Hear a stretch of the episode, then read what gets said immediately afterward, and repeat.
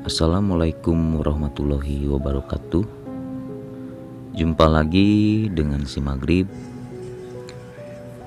Dalam kesempatan kali ini Saya akan membacakan sebuah cerita pengalaman horor.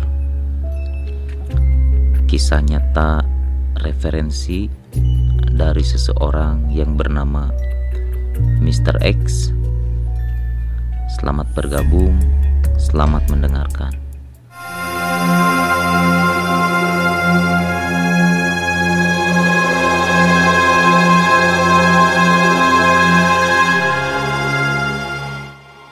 Kejadian ini berawal pada tahun 2002.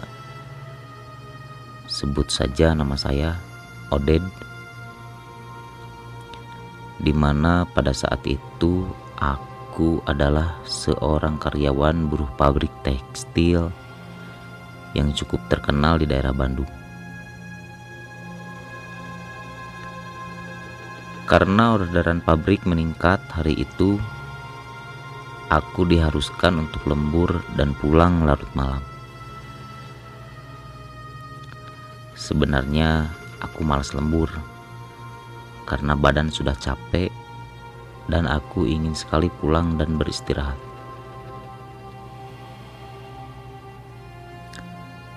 Aku pun sempat bicara pada temanku yang bernama Agus. Gus, hoream euy orang sebenarnya mah ngalembur capek yang sare. Soalnya baliknya peting pang-pang nama baliknya sin pegat jurig euy hus. Tong ngomong ke mana wae mana teh? Agus pun memotong perkataanku. Singkat cerita bel pabrik pun berbunyi dan aku pun pulang jam 11 malam. Karyawan pun berbaur berhamburan keluar dari gerbang pabrik menuju jalan pulangnya masing-masing. Ada sedikit perasaan aneh di benakku waktu itu. Kenapa jalan pulang yang aku lalui begitu sepi? Tak ada orang satupun yang lewat melalui jalan ini kecuali aku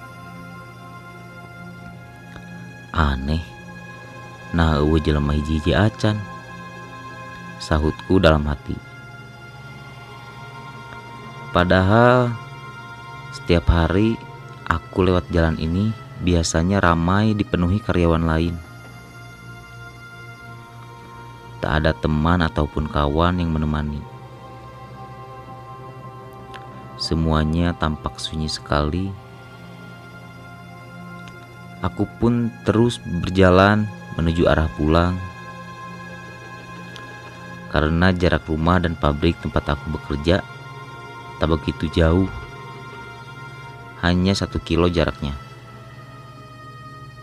Jadi setiap hari pulang pergi aku jalan kaki. Untuk menghilangkan rasa jenuh dan takut, aku pun menyalakan satu batang rokok.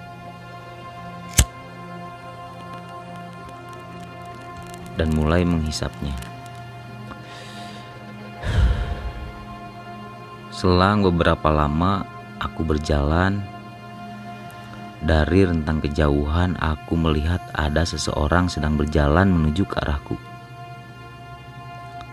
Di situ perasaanku mulai sedikit agak lega. Sambil menghela nafas aku pun berkata,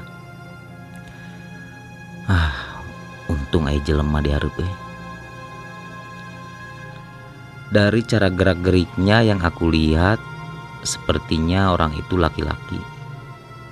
Lama makin lama, orang itu semakin jelas terlihat dan ternyata benar, orang itu laki-laki. Karena postur tubuh orang itu sangat jelas terlihat sangat mencolok. Semakin dekat jarakku dengan orang itu,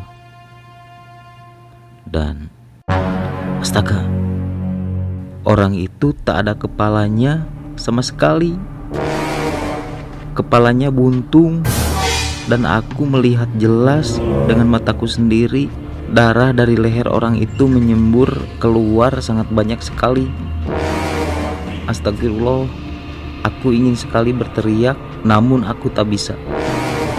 Aku seakan tidak bisa bergerak dan mulutku terbungkam.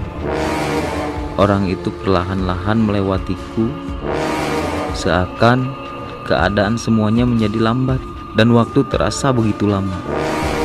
Sontak tercium jelas bau amis yang sangat menyengat ke hidungku. Aku pun sekuat tenaga berusaha berlari sekencang-kencangnya tanpa melihat kanan kiri apalagi menoleh ke belakang. Saat itu jarak rumahku lumayan masih cukup jauh, sekitar 500 meteran lagi. Aku masih dalam keadaan berlari dengan nafas yang mulai terasa berat. Ketakutanku mulai menjadi saat jalan yang biasanya aku lalui ternyata ditutup karena sedang diperbaiki. Ah, sial. Perasaanku di situ semakin tidak karuan. Duh, kudu kumaha ucapku dalam hati. Tanpa berpikir panjang, aku pun langsung memutar arah dan terpaksa harus melalui jalan yang sebenarnya jalan itu sangatlah jarang sekali dilalui orang. Sambil berlari dengan ketakutan, aku hanya bisa berdoa dalam hati sebisa yang aku mampu.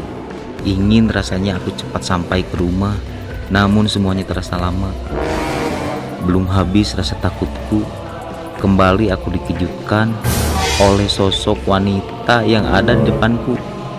Wanita itu berambut panjang dan berbaju putih seperti seperti Kunti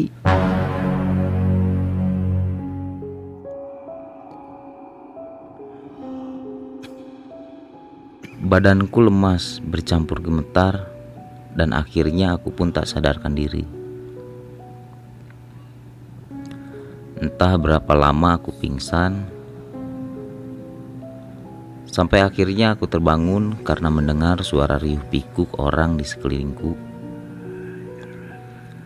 Dan aku mulai sadar ketika mendengar ada orang memanggil-manggil namaku. Ded, udang Ded, dan Hudang. Dan ternyata itu adalah Agus dan teman-teman karyawan kerjaku. Kata Agus, aku ditemukan tergeletak di gudang pabrik tempatku bekerja tadi pagi. Dan katanya aku sudah diganggu oleh arwah yang dulu pernah bekerja di pabrik ini Orang itu meninggal karena kecelakaan saat sedang bekerja. Kepalanya putus karena terkena sabetan mesin pemotong kayu.